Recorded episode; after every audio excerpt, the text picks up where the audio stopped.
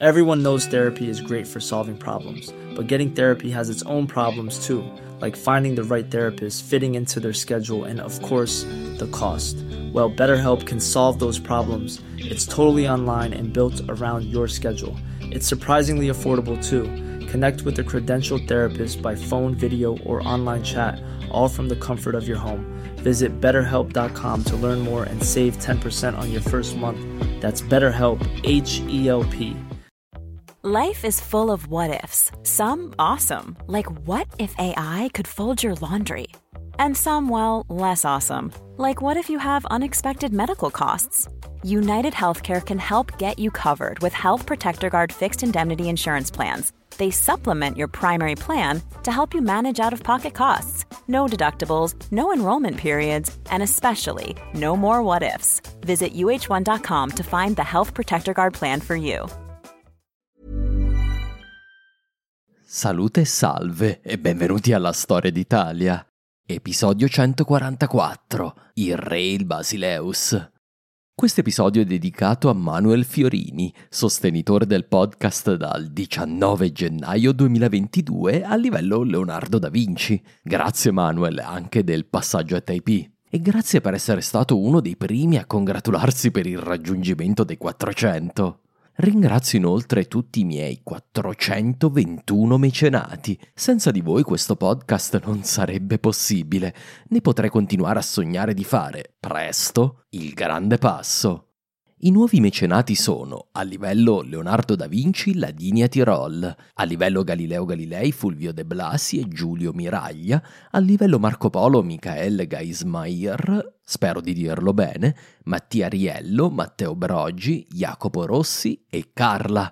Grazie Carla di essere passata ad ascoltarmi a Gorizia passa a Taipei il suscitato Manuel Fiorini, ma anche Danilo Rinaldi, Tango Bango, a.k.a. Ed Katzman, Germano De Santis e Andrea Fanelli. Grazie a tutti voi per chi non può o non vuole sostenermi, vi ricordo che una recensione del podcast su iTunes è di grande aiuto. Inoltre vi ricordo di iscrivervi alla mia mailing list andando sul sito italiastoria.com. Avrete la certezza di ricevere da me aggiornamenti sulle mie apparizioni future, sui libri e su altre attività di storia d'Italia. E poi sul sito trovate tante altre cose, mappe, genealogie e molto altro ancora.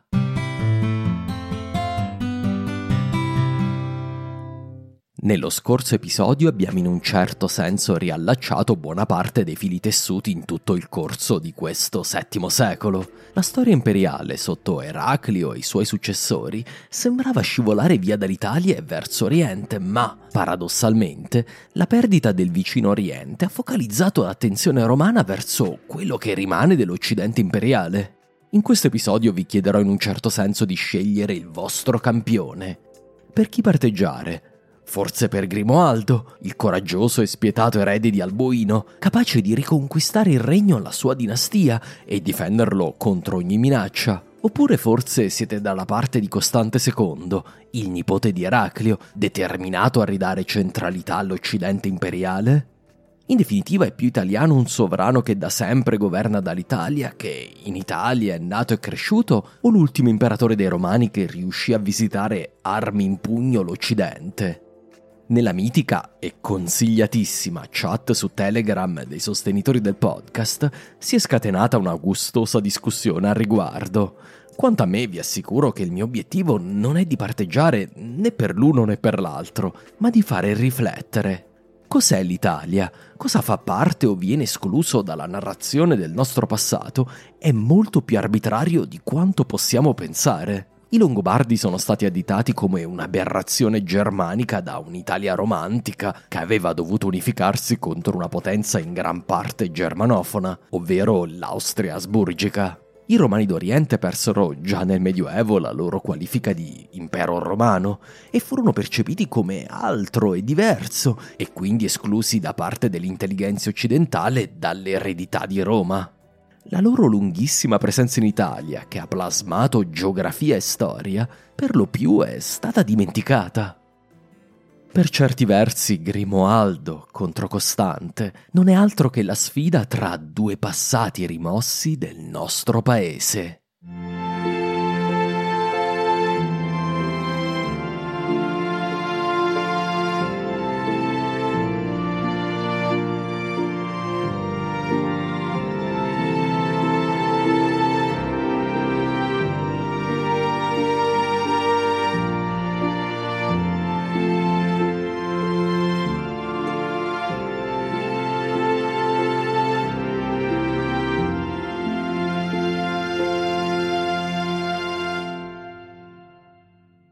A fine primavera del 663 Costante II aveva riconquistato all'impero la Puglia e poteva quindi affacciarsi con il suo grande esercito nel Sannio, con l'obiettivo di ricongiungere questi domini imperiali con il principale ducato del meridione, Napoli.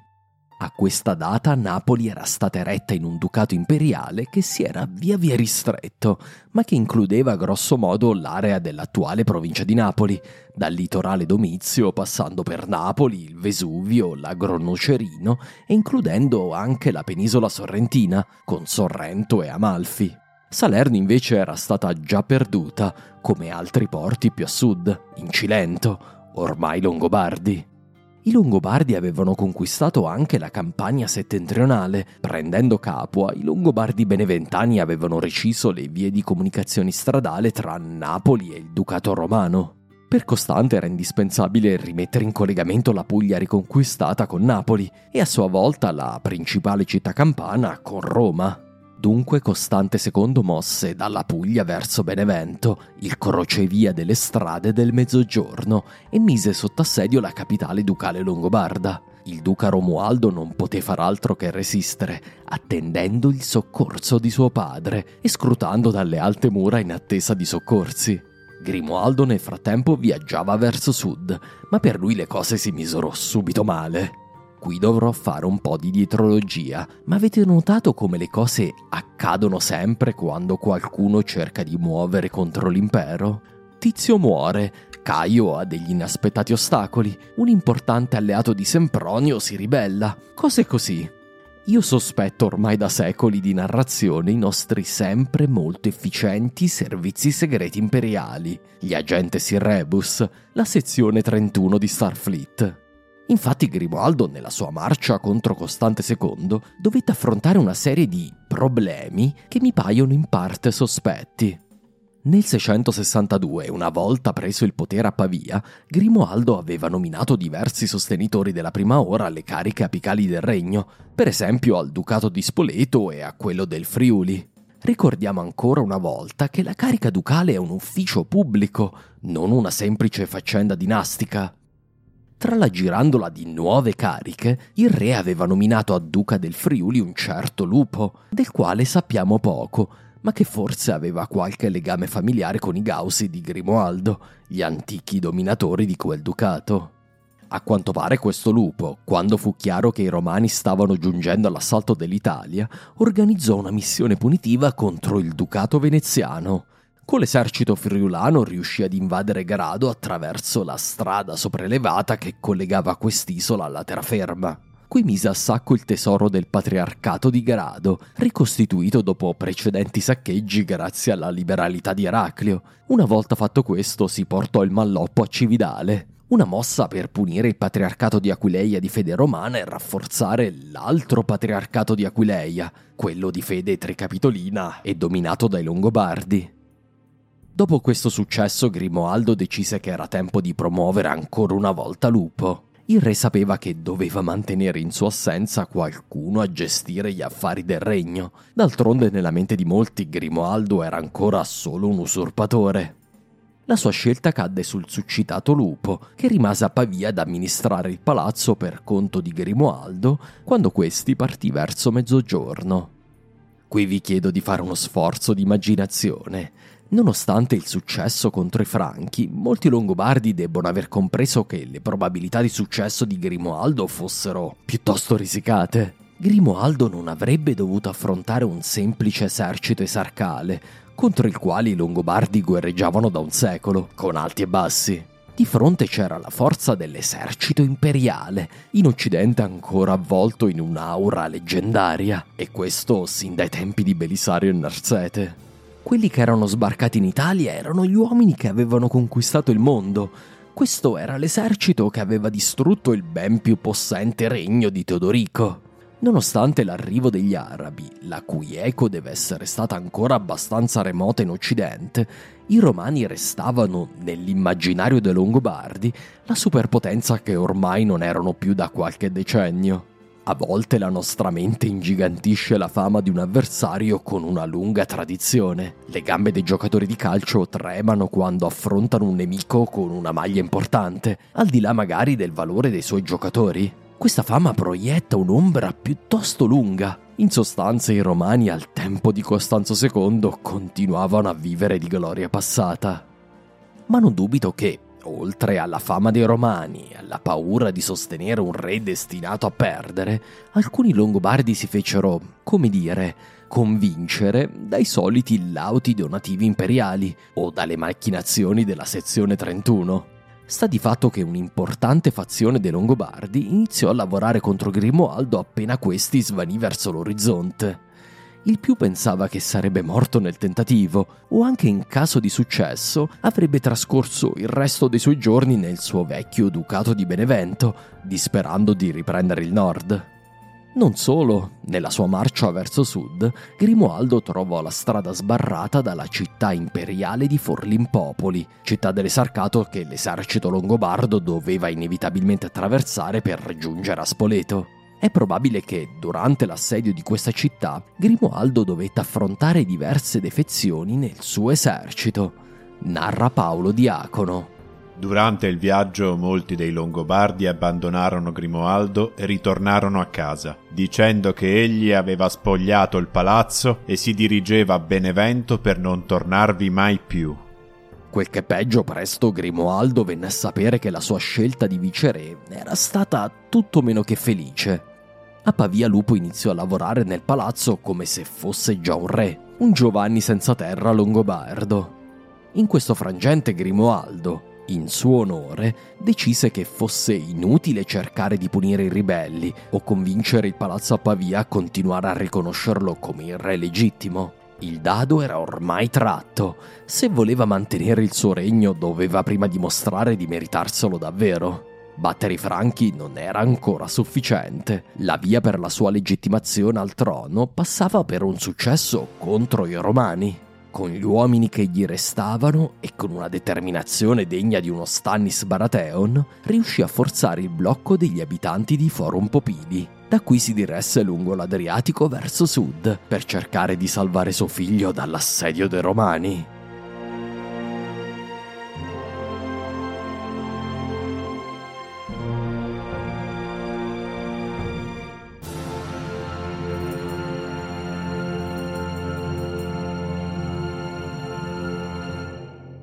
Nel frattempo a Benevento le cose si misero sempre peggio per Romualdo, strangolato nella morsa dell'esercito imperiale. Grimoaldo deve esserlo venuto a sapere quando arrivò ai confini del ducato. Il re si accampò infatti al fiume Sangro, che divide l'Abruzzo dal Molise, e inviò un messaggero a Benevento con il compito di eludere le forze imperiali, entrare in città e avvertire il figlio, incitandolo a resistere.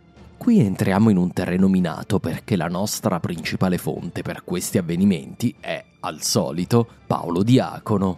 I cronisti bizantini si disinteressano completamente agli eventi occidentali e quando Costante II va in Italia, beh, smettono di parlarne. Paolo però è una fonte con una chiara agenda. Vuole sostenere la causa longobarda e giustificare qualunque atto di Grimoaldo e di suo figlio. D'altronde Rampoli de Gausi e figli del Friuli come lui. Secondo Paolo, l'imperatore si sarebbe spaventato per l'arrivo dell'esercito di Grimoaldo e avrebbe deciso di ritirarsi in tutta fretta. Paolo ci racconta un'improbabile storia in cui il messaggero di Grimoaldo giunge a Benevento, ma viene catturato da Costante II. Leggiamo. L'imperatore gli chiese di dove venisse. Il messaggero rispose che veniva da parte di Grimoaldo e che quel re sarebbe presto arrivato.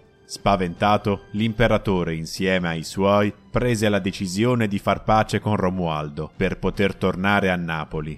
Ora l'intera vicenda è molto sospetta, anche perché si aggiunge una nota di colore. A quanto pare l'imperatore chiese al messaggero di sostenere con Romualdo la causa dell'accordo.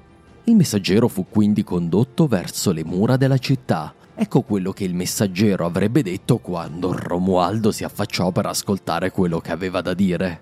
Resisti, mio signore Romualdo, sii fiducioso e non turbarti, perché tuo padre presto sarà qui per portarti aiuto. sappi che egli questa notte è accampato con un forte esercito sul fiume Sangro. Soltanto ti prego di mostrar compassione per mia moglie e per i miei figli, perché questa perfida gente non mi lascerà in vita. La vendetta degli imperiali non si fece attendere. Ancora Paolo. Ciò detto, per ordine dell'imperatore gli fu tagliata la testa e fu scagliata dentro la città con una macchina da guerra che chiamano Petraria. Romualdo ordinò che gli portassero quella testa e la baciò piangendo e dispose che fosse tumulata in un degno sepolcro. Queste sono le storie che mi diverto a leggere nelle fonti antiche, ma temo che tutto ciò non sia molto realistico. Sappiamo che Romualdo invece strinse un accordo con Costante II e che per farlo fu costretto a cedere come ostaggio sua sorella Gisa all'imperatore. Sappiamo inoltre dalla vita di San Barbato, vescovo di Benevento, che Romualdo fosse sul punto di suicidarsi prima dell'accordo con Costante. Quello che penso accadde è che, ad un certo punto, Benevento fu sul punto di cedere, e questo pochi giorni prima dell'arrivo di Grimoaldo. Suo figlio Romualdo, non potendo più attendere il padre, decise di sottomettersi all'imperatore, firmando un accordo con l'impero e consegnando sua sorella come ostaggio. Probabile che a quella data Grimoaldo fosse effettivamente accampato al fiume Sangro. Costante da parte sua lasciò Romualdo in controllo di Benevento perché in realtà non aveva alcuna intenzione di distruggere i Longobardi. Come detto, la sua priorità erano quasi certamente gli arabi e in generale la sicurezza dei suoi domini occidentali. Si accontentò quindi di aver dato una lezione ai Longobardi meridionali e tutto questo per ristabilire l'ordine di beccata della regione. In questo Paolo Diacono cerca di giustificare la condotta dei Longobardi, che altrimenti sembrerebbe quella di traditori della parola data. Lo so, preferisco anche io la versione originale, almeno da un punto di vista narrativo. Dunque alla fine Costante II ottenne l'atto di sottomissione che cercava da Benevento e forse per evitare uno scontro diretto con l'esercito longobardo di Grimoaldo decise di dirigersi a Napoli. Ma perché dopo tanto tonare Costante non affrontò sul campo di battaglia il nemico longobardo? Credo perché, in fin dei conti, combattere una battaglia campale contro l'esercito reale longobardo non era il suo obiettivo. Era venuto in Italia per ribadire l'autorità imperiale, non per rischiare il suo prezioso esercito ai dadi di una battaglia campale, per una questione poi non vitale. Probabile che avesse sperato che Grimoaldo fosse schiacciato dai Franchi, cosa che purtroppo per lui non era avvenuta. Eppure, secondo Paolo Diacono, lungo la strada per Napoli l'esercito imperiale fu assalito dalle forze del Gastaldo di Capua. Probabile che si trattò di una semplice imboscata, ma era chiaramente una violazione dell'accordo appena stretto tra Costante e Romualdo, segno di ulteriori battaglie a venire. Una volta all'ombra del Vesuvio, Costante II nominò un nuovo duca di Napoli, quello che forse è destinato a diventare il primo vero, relativamente indipendente duca di Napoli. Poi Costante incaricò lo stratego dell'Armenia Con, Saborios, di difendere il ducato e le vie di comunicazione con la Puglia. Secondo Paolo Diacono, Saborios aveva ai suoi ordini 20.000 uomini. Come al solito dobbiamo applicare lo sconto esagerazione alle stime degli storici antichi. Un esercito da campo di 20.000 uomini era forse l'intero esercito di Costante. Probabile che le unità di Saborios fossero la metà, o anche meno. Comunque sia, Saborius condusse questo esercito da campo verso Nola e da qui prese una via dell'Italia meridionale che non ho nominato ancora, ma della quale sono stati ritrovati alcuni resti e perfino dei miliari dell'epoca di Giuliano l'Apostata e Valentiniano I. Parliamo della via Nola, Avellino e Clanum. Questa via era in sostanza un'altra variante all'Appia, che non passava però per Benevento. Collegava quindi l'area del Ducato di Napoli con la Puglia, attraverso l'Irpinia. Nell'antica città di Eclanum si ricongiungeva con la Appia antica, nel suo tratto tra Benevento e Taranto. Era quindi un'alternativa all'Appia per congiungere la base imperiale di Napoli con i vitali porti pugliesi, cruciali per mantenere la comunicazione tra l'esercito di Costante e l'Oriente. Un altro dettaglio fondamentale questa via permetteva di evitare Benevento e la sua guarnigione longobarda. Saborios ne percorse circa metà e si accampò nella località di Forino, nella valle dell'Irno, in provincia di Avellino.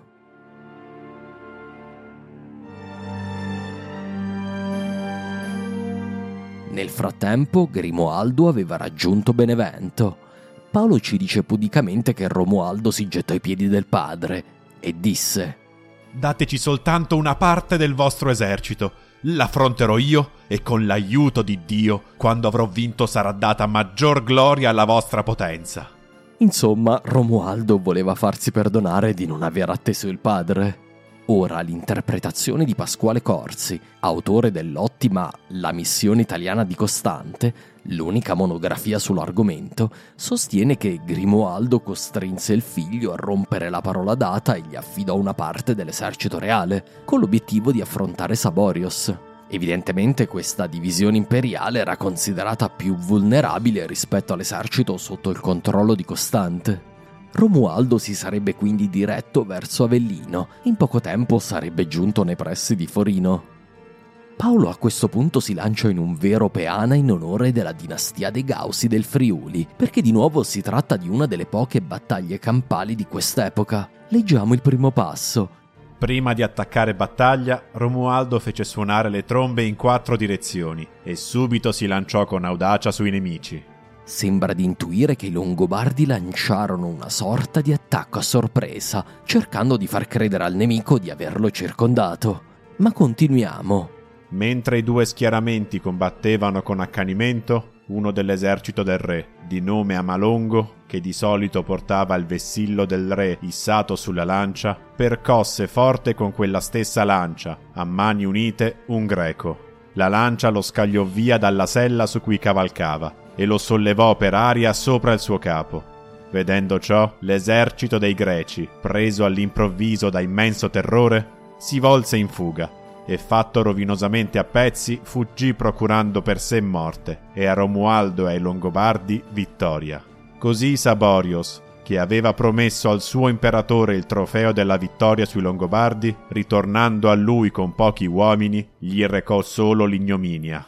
Amalongo, l'eroe di questa vicenda, porta un nome gotico. Chissà che non sia un discendente dei Goti di Teodorico, ancora vivo e vegeto. C'è anche un riferimento alla lancia del re, simbolo del potere regio in assenza di re Grimoaldo, restato a Benevento con la parte più importante dell'esercito. Avete notato inoltre come al solito come i romani siano chiamati greci da Palo Diacono? Si tratta di una tipica abitudine occidentale dei tempi di Carlo Magno, perché l'impero ricostituito dei Franchi rifiuta la legittimità degli eredi di Roma a considerarsi tali, come fanno tantissimi ancora oggi.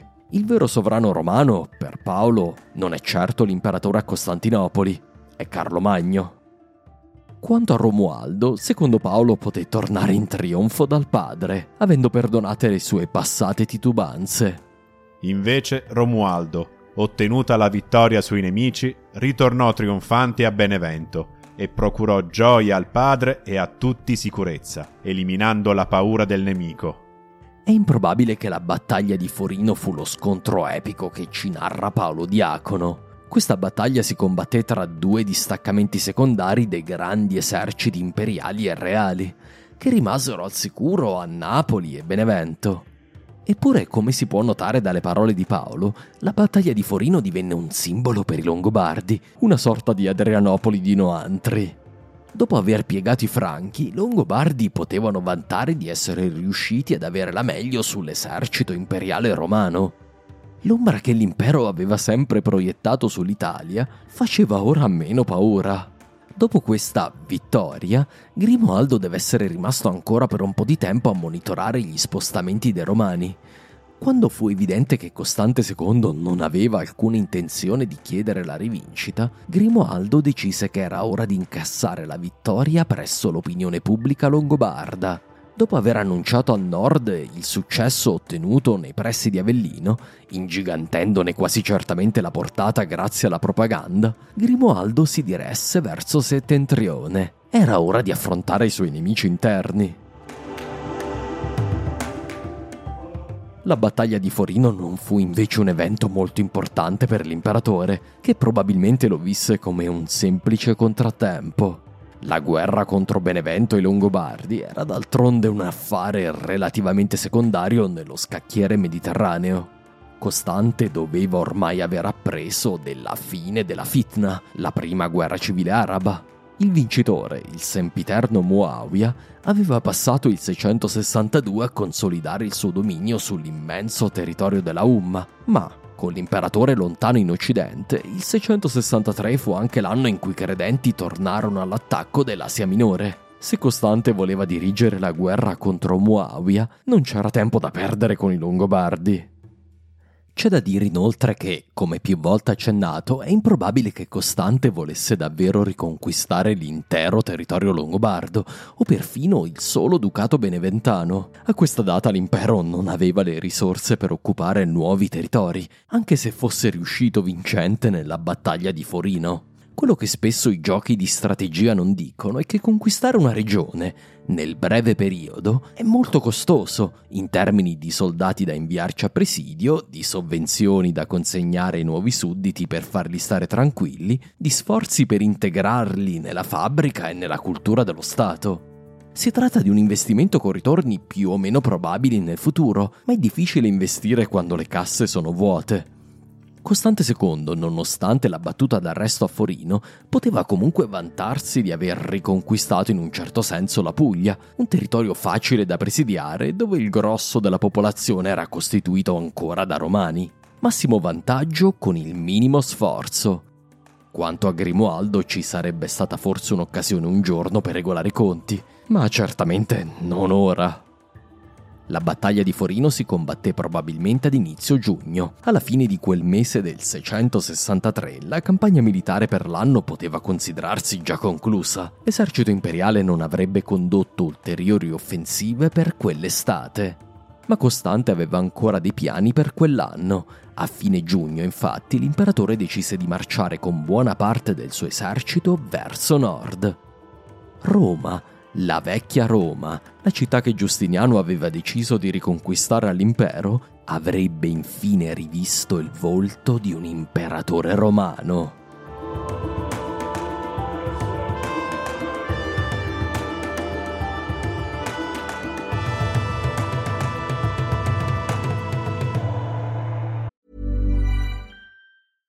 Everyone knows therapy is great for solving problems, but getting therapy has its own problems too like finding the right therapist, fitting into their schedule, and of course, the cost. Well, BetterHelp can solve those problems. It's totally online and built around your schedule. It's surprisingly affordable too. Connect with a credentialed therapist by phone, video, or online chat, all from the comfort of your home.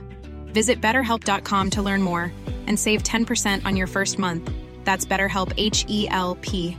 Quality sleep is essential. That's why the Sleep Number Smart Bed is designed for your ever evolving sleep needs. Need a bed that's firmer or softer on either side? Helps you sleep at a comfortable temperature? Sleep Number Smart Beds let you individualize your comfort so you sleep better together. JD Power ranks Sleep Number number 1 in customer satisfaction with mattresses purchased in-store. And now, save 50% on the Sleep Number limited edition Smart Bed for a limited time. For JD Power 2023 award information, visit jdpower.com/awards. Only at a Sleep Number store or sleepnumber.com.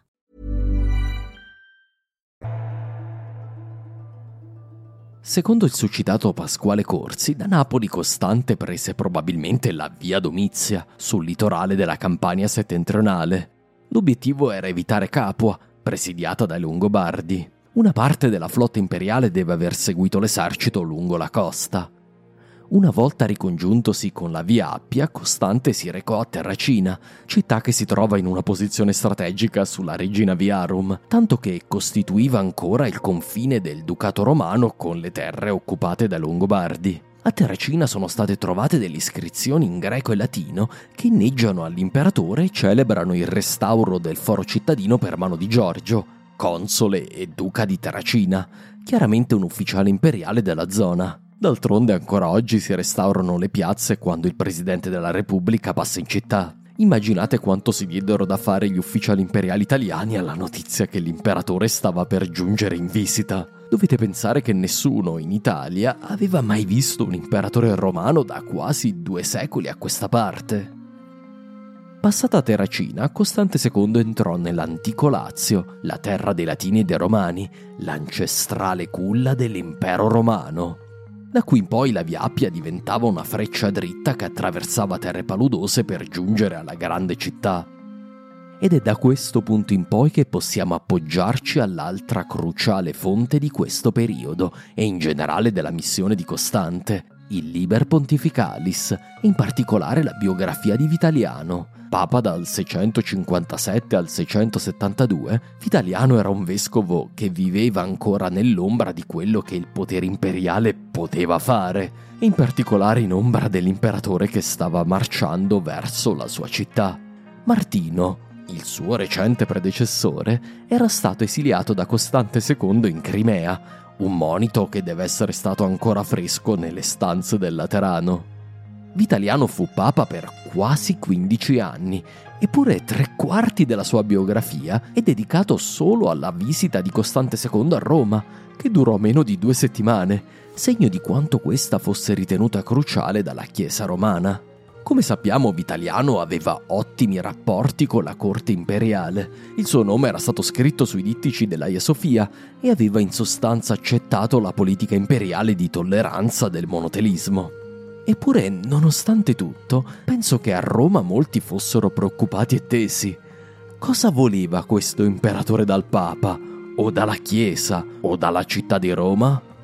Negli ultimi decenni più volte delle truppe sarcali erano giunte a Roma per saccheggiare il patriarchio o portare il vescovo in esilio. Cosa avrebbero fatto questa volta i soldati dell'esercito imperiale? Lo scopriremo presto.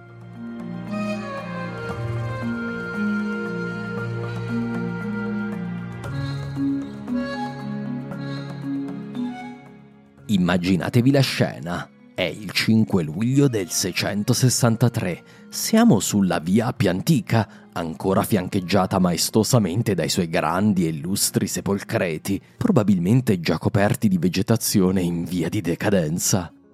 Siamo a sei miglia da Porta San Sebastiano, la grande porta che si apre sulle mura aureliane in corrispondenza della via Appia. Quasi 15 secoli dopo, qui vicino passerà il grande raccordo anulare, che circonda la capitale. Se non avete capito la citazione dovreste davvero riguardarvi l'ottavo nano, o almeno lo sketch di Guzzanti che fa venditti, giuro che ne vale la pena. Ah, dove ero rimasto? Dunque, in questo luogo, fuori città, si sono radunati grandi e più importanti uomini della vecchia Roma. È così che vuole il protocollo imperiale. Il vescovo di una città deve accogliere il suo imperatore sei miglia fuori delle mura un segno di rispetto e di sottomissione del vescovo al suo sovrano. Tra gli uomini assiepati al sesto miglio a sudare sotto il sole di luglio c'è innanzitutto Papa Vitaliano, con i suoi principali ufficiali e membri del clero.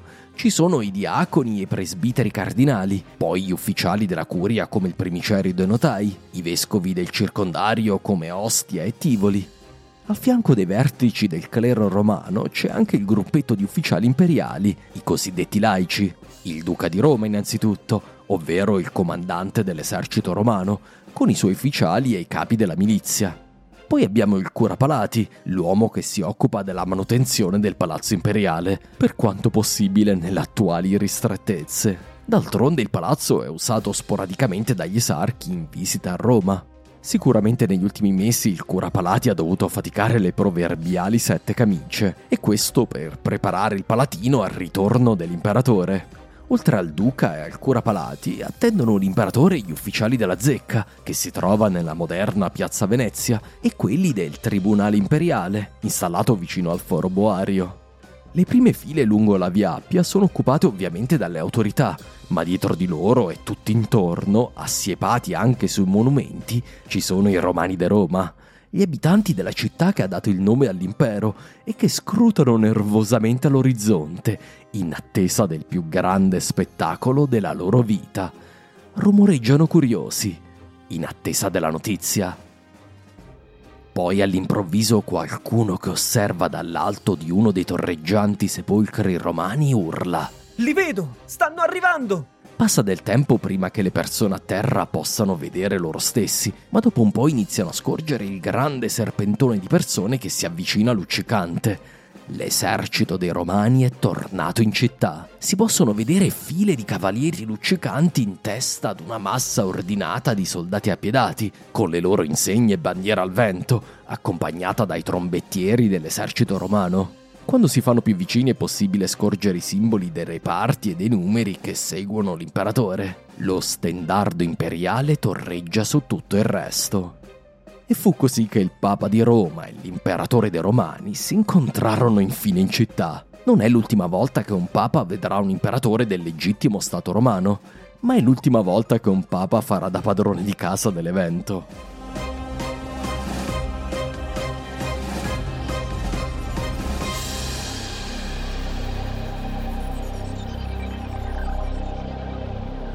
Costante II entrò trionfalmente in città da Porta San Sebastiano. Da qui arrivò all'inizio della zona più popolata, attorno al Cerco Massimo, e poi seguì la grande via porticata che da quest'area attraversava il Velabro e poi l'intero Campo Marzio per giungere al Tevere.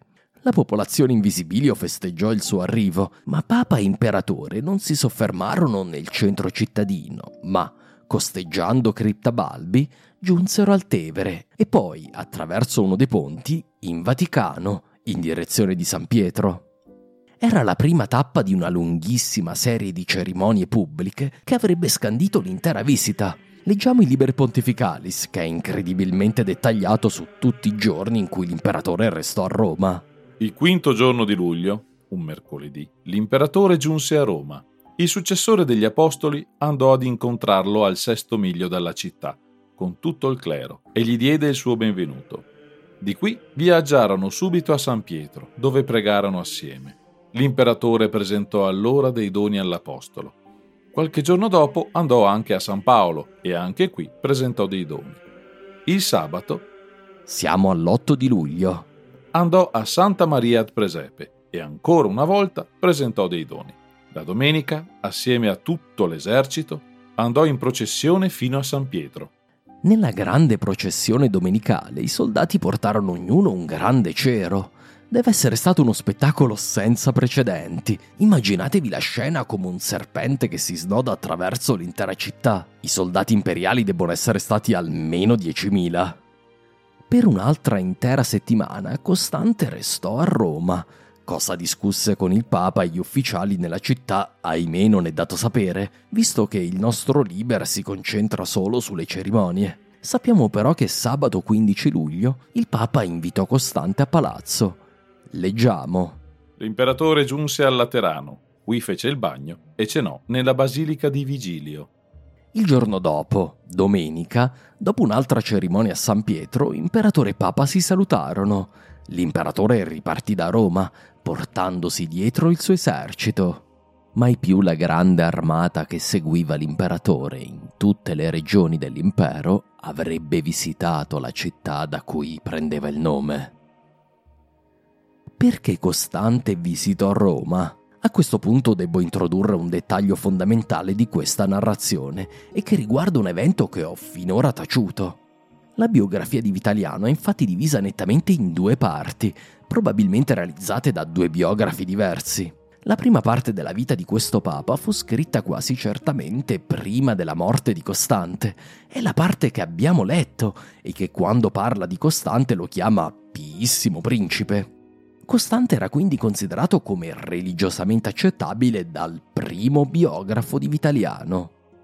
Il secondo biografo, invece, scrive dopo la morte di Costante e di Vitaliano, riprendendo le vicende dopo la visita a Roma di Costante. Alla data in cui scrive il secondo biografo, Costante è stato probabilmente già condannato come imperatore eretico e monotelita, oltre che disprezzato per un'altra serie di ragioni che vedremo nel prossimo episodio. Il nostro secondo biografo ha quindi molti sassolini da togliersi a riguardo di Costante e il tono della biografia di Vitaliano cambia bruscamente. Il racconto diventa completamente ostile all'imperatore. Sono convinto che sia stato questo secondo biografo ad inserire un'ultima nota sul viaggio di Costante a Roma. Leggiamo. Prima di partire, Costante smantellò tutto il bronzo della città, rimosse le tegole di bronzo sopra la chiesa di Santa Maria ai Martiri. Qui fa riferimento al Pantheon. E le inviò alla città imperiale, con molte altre cose che aveva requisito. Notate come questo paragrafo strida con il paragrafo precedente che abbiamo già letto, tutto amore e condivisione con il Papa? Come spiegare dunque questa visita e l'apparentemente inesplicabile comportamento di Costante che da ospite onorato si trasforma in un ladro di bronzo? Come giustificare un imperatore che si comporta come un papa Barberini qualunque, ovvero Papa Urbano VI, che fece quello che non fecero i barbari, nel celebre detto romano di quod non fecerunt barbari, fecerunt barberini? Se non sapete questa storia, nel XVII secolo Urbano fece rimuovere altre importanti decorazioni di bronzo del Pantheon, con l'obiettivo di costruire il baldacchino di San Pietro e fondere dei cannoni per Castel Sant'Angelo. Riguardo a Costante si può dire forse che quod non fecerunt barbari, fecerunt romani? La realtà è probabilmente più complessa. Come detto, non è dato sapere cosa discussero Papa e Imperatore, ma certamente non si limitarono a cene e processioni religiose, ma parlarono anche di politica e della precaria situazione militare in Italia. Ecco la ricostruzione a mio avviso più sensata, ovvero quella offerta dal succitato Corsi, ma anche da Cosentino e Maisano, autori di vari paper sull'argomento. Papa e Imperatore erano ormai d'accordo sulla politica religiosa, quindi dubito che parlarono molto di monotelismo.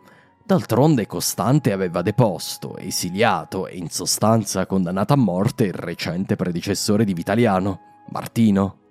Quello di cui invece il Papa aveva disperato bisogno era rassicurazioni sul fronte militare.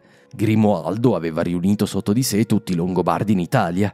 Gli arabi avevano iniziato a colpire il Nord Africa. Difesa com'era dalle poche forze ducali romane, Roma era isolata, esposta, vulnerabile. L'esarcato era ormai sempre più debole dopo la sconfitta della Scultenna ai tempi di Rotari. L'imperatore deve aver rassicurato Vitaliano. Non era in Occidente per una breve campagna annuale, ma aveva l'intenzione di stabilirvisi per un po', forse per molti anni, e no, mi pare sentirlo dire, non aveva nessuna intenzione di restare a lungo a Roma. Sospiro di sollievo da parte di Vitaliano.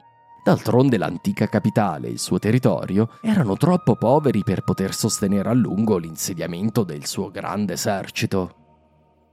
Quello che credo Costante offrì al Papa fu la sua protezione alla Chiesa e alla città di Roma. La semplice presenza dell'imperatore in Occidente avrebbe dissuaso Grimoaldo dall'attaccare Roma e sarebbe stato il miglior baluardo possibile contro l'espansione araba.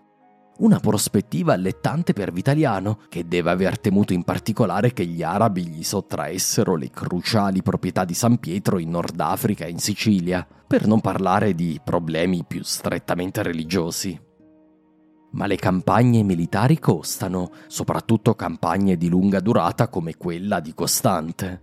Se il Papa voleva che l'imperatore restasse in Occidente a lungo, questi aveva bisogno di fondi.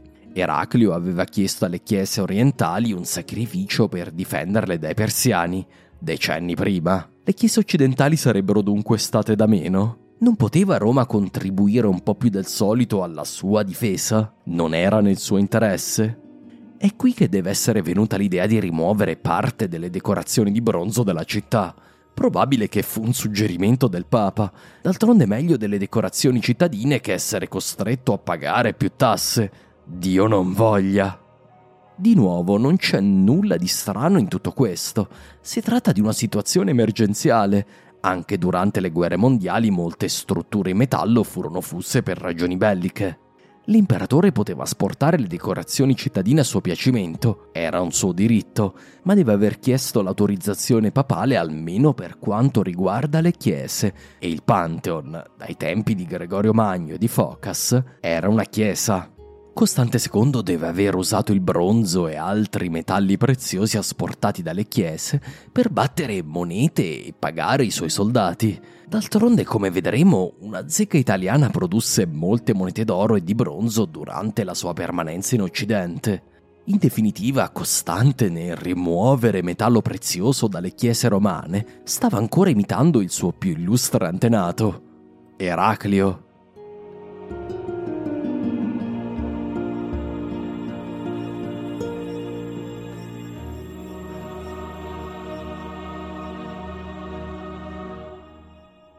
Costante II lasciò Roma e seguì la Via Appia e poi la Popilia verso sud, giungendo alla fine dell'estate del 663 a Reggio Calabria. Qui il suo esercito fu traghettato dalla flotta imperiale verso la sua destinazione, Siracusa, capitale della Sicilia imperiale. Siracusa ancora a questa data era di gran lunga la più importante città dell'isola e la sede dell'arcivescovo siciliano. La centralità di Palermo risale infatti all'epoca araba. L'isola era la chiave economica dell'Italia imperiale. Abbiamo già visto come ai tempi di Gregorio Magno, ad inizio secolo, fosse la sede anche di ufficiali che amministravano i vastissimi beni del patrimonio di San Pietro, ma anche la chiesa di Ravenna aveva grandi possedimenti in Sicilia. L'isola aveva avuto un VII secolo, finora, assai migliore del resto del Mediterraneo. Per certi versi il fatto che l'impero avesse perduto l'Egitto ne aveva perfino incrementato l'importanza economica, perché la Sicilia era una fonte di grano e di altri beni, esportati in tutto il Mediterraneo. Ormai anche Costantinopoli dipendeva in parte dall'export siciliano. L'isola era anche un crocevia strategico. Se si voleva viaggiare da una parte all'altra dell'impero romano, se si voleva andare da Cartagine a Roma, da Costantinopoli a Roma o da Ravenna a Cartagine, occorreva passare per la Sicilia. L'ascesa degli arabi aveva però rotto in un certo senso l'idillio. Fino a metà VII secolo la Sicilia non era stata particolarmente esposta ai rischi di un mondo brutale, non da quando i vandali erano stati sconfitti. Nessuno sul Mediterraneo aveva delle flotte capaci di raggiungerla. La battaglia degli alberi aveva cambiato tutto questo. È quasi certo che dopo questa battaglia il vescovo di Siracusa, Zosimo, fece spostare la cattedrale cittadina dalla terraferma all'isola di Ortigia, il cuore antico e più difendibile della metropoli siciliana. Siracusa era infatti nata su quest'isola da cui sgorgava e sgorga una sorgente di acqua potabile, la celeberrima fonte Aretusa. La precedente cattedrale di Siracusa era sulla cosiddetta terraferma, lo so, è un'isola anche la Sicilia, ed è oggi San Giovanni alle Catacombe. Si trova non lontano dal teatro greco di Siracusa, nell'antico quartiere di Acradina, di fronte all'isola di Ortigia. A proposito, ho già detto che dovete assolutamente assistere ad una rappresentazione di una tragedia greca nel teatro di Siracusa? È un'esperienza unica, io ci sono andato alle superiori e non me la posso dimenticare. La nuova cattedrale di Siracusa fu realizzata riutilizzando il più antico tempio greco della città, il tempio dorico dedicato ad Atena. Ancora oggi all'interno e all'esterno della cattedrale sono visibili le maestose colonne greche che si fondono in modo insospettabilmente armonico con la facciata barocca. A proposito, ho già detto che Siracusa è una città meravigliosa e che va assolutamente visitata? Mi sembra di sì. Comunque sia, Costante II non aveva alcuna intenzione di passare solo un paio di settimane a Siracusa, come era stato il caso di Roma. Anzi, spoiler alert, fece di Siracusa la sua base principale e vi restò fino alla sua morte, di cui narreremo nel prossimo episodio. Per ben cinque anni, da Siracusa Costante II inviò ordini ed eserciti ai quattro angoli del mondo mediterraneo, tenne corte, aggiudicò processi. In sostanza, de facto, Siracusa in quegli anni fu la capitale dell'impero romano, la sede dell'imperatore e della sua amministrazione. Fu un fatto che impressionò molto i contemporanei, tanto che a Costantinopoli si ebbe davvero paura che Costante II intendesse muovere in modo permanente la capitale a Siracusa. Ecco cosa scrive Teofane a riguardo di quanto avvenne nel 663, nel farlo ignorando qualunque altro evento dell'anno. In quest'anno l'imperatore abbandonò Costantinopoli e mosse nella vicina Siracusa. Intendeva trasferire la capitale a Roma. Il riferimento a Roma qui va forse interpretato come vagamente occidente. Inviò messaggeri per far venire in Sicilia sua moglie e i suoi tre figli, Costantino, Eraclio e Tiberio. Ma i costantinopolitani non lo permisero. Si trattava davvero di una follia, se così fu? Siracusa era ormai molto più baricentrica dei domini romani rispetto a Costantinopoli. Dalla città via nave si potevano raggiungere facilmente in pochissimi giorni Roma, Cartagine, Ravenna e in poco più tempo le colonne d'Ercole, Costantinopoli, Atene o perfino muovere all'attacco delle coste tenute dagli arabi in Egitto e Siria. Una delle più antiche rotte onerarie romane congiungeva Siracusa con Alessandria d'Egitto. Finché rimaneva a Siracusa con la sua sempre possente flotta a sua disposizione, l'imperatore poteva in sostanza muovere le pedine in tutto lo scacchiere del Mediterraneo, allo stesso tempo difendendo la Sicilia da qualunque invasione. Poi c'era il fatto che dietro Siracusa c'era una delle province più ricche dell'impero. La Sicilia non era solo una fonte di grano, anche se questo la rendeva una base ideale per un esercito, che sempre consuma grandi quantità di cereali. In tutta l'isola c'erano notevoli colonie di mercanti che commerciavano in tutto il bacino del Mediterraneo. In molti casi erano di origine siriaca o ebraica, provenivano insomma da quell'Oriente che era stato conquistato dagli arabi. Anche in questo la conquista araba sembra aver giovato alla Sicilia, dandole una maggiore centralità nei traffici mercantili del Mediterraneo e facendo da rifugio per gli intraprendenti e ricchi profughi orientali.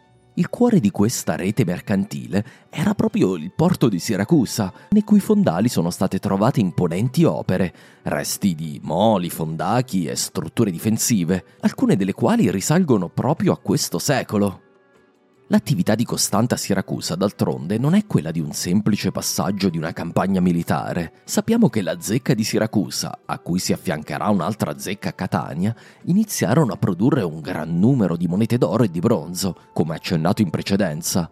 Certo, questo era dettato dalle necessità militari, ma l'apertura e lo sviluppo di due zecche così ravvicinate sembrano indicare che Costante II avesse piani a lungo periodo per la Sicilia.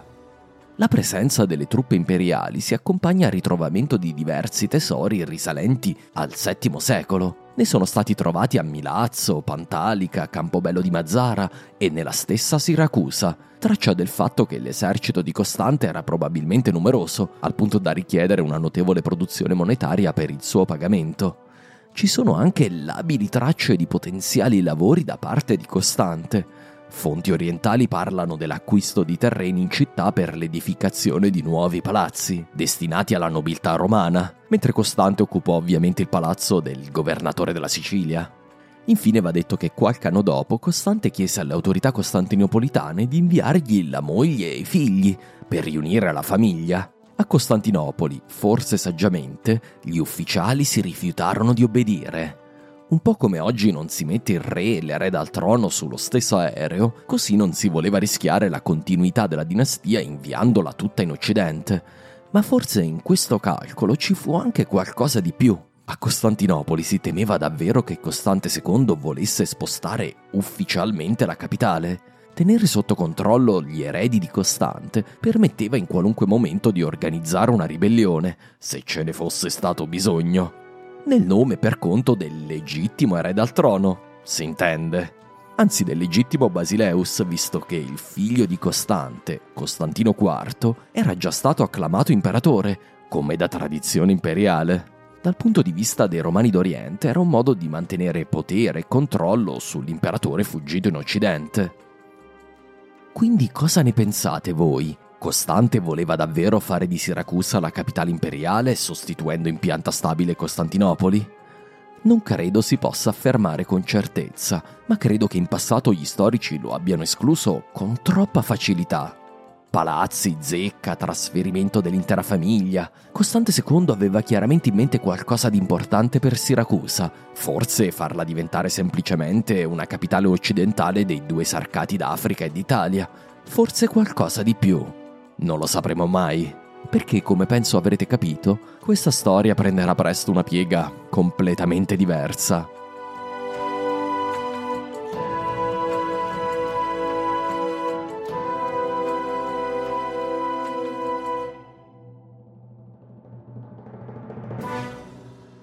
In tutto questo ci si potrebbe chiedere che fine hanno fatto i Longobardi. Non avevano sconfitto i Romani a Forino? Perché lasciarono che Costante II si muovesse liberamente da Napoli a Roma e poi da qui a Siracusa?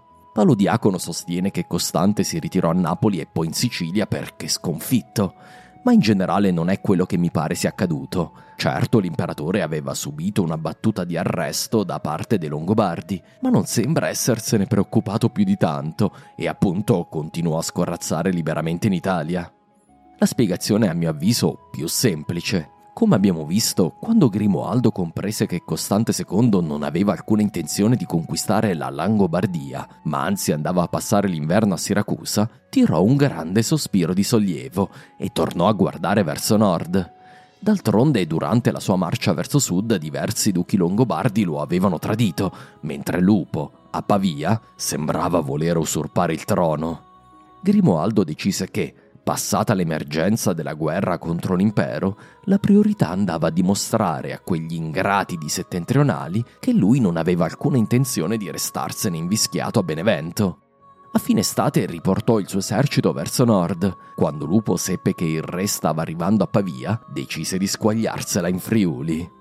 Grimoaldo non era tipo però da perdonare i tradimenti, almeno non se non era lui a farli. Per rimettere Lupo e i friulani al posto loro, avrebbe allora utilizzato lo stesso stratagemma di Agilulfo, un accordo con il Kagan degli Avari. Leggiamo Paolo. Allora Grimoaldo, che non voleva suscitare una guerra civile fra i Longobardi, mandò a dire al Kagan, re degli Avari, che venisse con un suo esercito nel Friuli contro il duca Lupo e in guerra lo abbattesse. E ciò avvenne. Il Kagan giunse con un grande esercito nel luogo detto Flovio, come ci hanno riferito gli anziani che parteciparono a quella battaglia, e per tre giorni il duca combatté con i suoi contro il nemico. Nel primo giorno prostrò il forte esercito del re e pochi dei suoi furono feriti. Nel secondo giorno, tra i suoi, ebbe un certo numero di feriti o uccisi, ma ugualmente tolse la vita a molti fra gli avari, il terzo giorno, benché fossero feriti ormai o spenti gran parte dei suoi, non di meno annientò il grande esercito del Kagan e si impossessò di un'abbondante preda.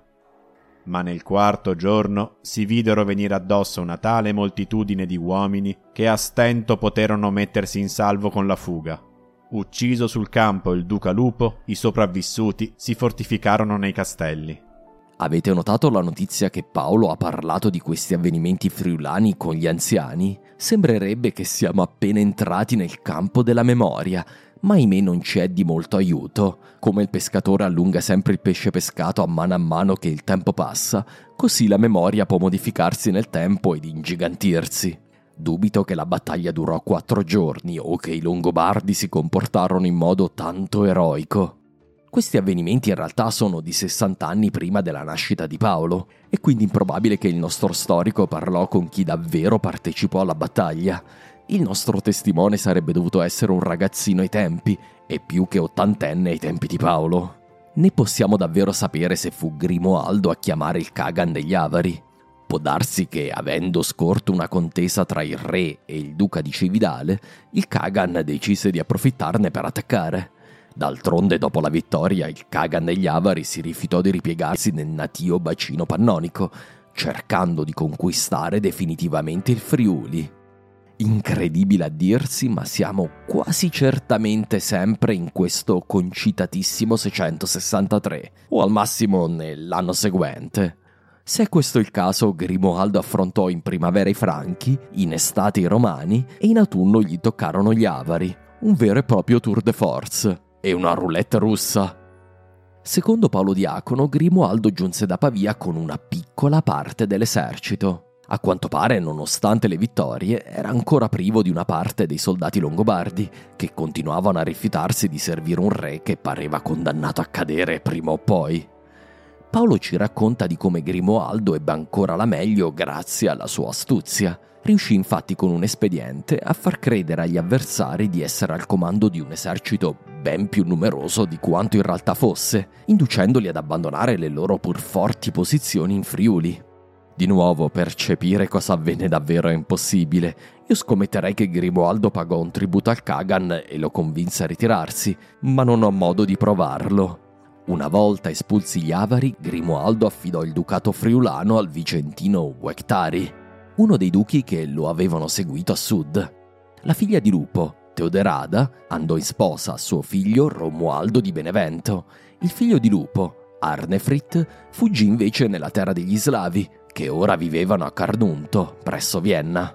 Qui negli anni seguenti Arnefrit cercò di convincere gli slavi a sostenerlo e effettivamente in un anno imprecisato tra il 663 e il 671 Arnefrit riuscì a tornare in Friuli alla testa di un esercito slavo fu sconfitto dai friulani a Nimis, una delle fortezze tardo-antiche a protezione del Friuli, e perse la vita come suo padre Lupo, estinguendone la linea. E così siamo infine giunti al termine di questo incredibile anno. A fine 663 Grimoaldo era di nuovo saldamente al comando a Pavia, avendo sconfitto o respinto i tre vicini più potenti del Regno d'Italia, Franchi, Romani e Avari. Quanto a Costante II, si era stabilmente insediato a Siracusa e preparava i suoi piani per la grande guerra mediterranea contro gli arabi. Per la prima volta dai tempi della guerra greco-gotica, l'Italia alloggiava sul suo territorio i due sovrani che si contendevano il dominio sulla penisola. Quel che resta del regno di questi due importanti sovrani, il re e il Basileus, ci attende nel prossimo episodio.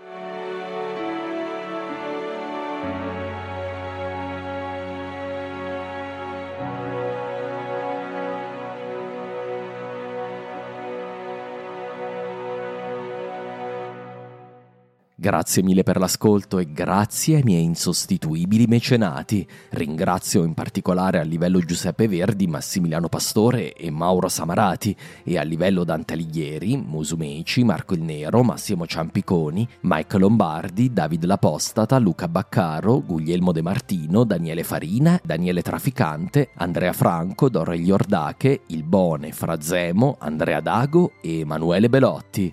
Grazie anche a Leonardo da Vinci, Paolo, Pablo, i due Jacopo, Riccardo, Enrico, i tre Alberto, i due Davide, Andrea, Settimio, Giovanni, Cesare, Francesco, Jerome, Diego, Alancic, Flavio, i due Edoardo, i due Stefano, Luca, Arianna, Maria Teresa, John, Fasdev, Norman, Claudio, Marco, Barba King, Alfredo, Manuel, Lorenzo, Corrado, Pier Nicola, Totila, Vito, Tascio, Carlo, Matteo, i due Luigi, Simone, Deborah, Pietro, Tascani Discovery, Giorgio, Guido, Plippe, Elisabetta, Krapp, Valerio, Manuel, Filippo, Zavano, David, Sergio Emanuele, Il Mattur, Furio Camillo, Per e Ladinia Tirol. Alla prossima puntata!